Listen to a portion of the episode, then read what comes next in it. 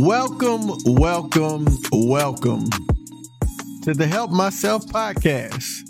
Listen, I am your host, John M. Singletary Sr., and I gotta put that senior in there because I got a junior, aka LJ. It's my co pilot. That's who I do it for, and that's who I do it with. I have the blessed privilege to do this thing we call life, this amazing podcast game with my buddy, my son, my heart, and my co pilot. and listen, I just got a wild hair and I said, hey, man, how about I give leadership and life lessons based on the perspective of my failed dating experiences? hey, I'm a firm believer that, uh, as John Maxwell famously says, you've got to fail forward.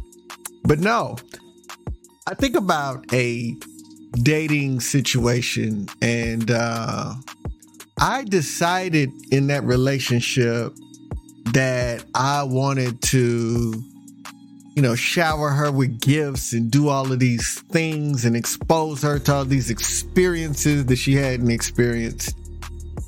And on the surface, it was a very good thing. But when she didn't respond in the ways that I expected or that I had hoped, I made that as if she was a bad person. And I would always say to myself, she's not a bad person. It was just that I did so much and she doesn't appreciate blah blah blah. You know, all of the self uh aggrandizement that we do to make ourselves look good to make everybody else the villain. But when I reverse engineer it and I think about it, man, I failed so deeply because I never really took the time to see what she wanted from that relationship. What are the things that made her feel special? and needed and wanted. And as the relationship fell apart, it started to become evident that just giving her a bunch of gifts was not making her feel like she was a priority in my life.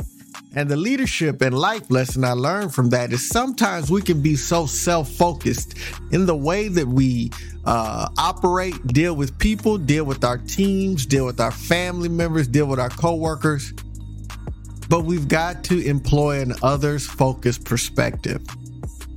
LJ is very, very vocal. Like, if I'm trying to give him something he don't want, he gonna let me know. But a lot of times people don't want to hurt your feelings or they don't feel empowered to tell you that you're doing something that doesn't meet their needs or fit their perspective.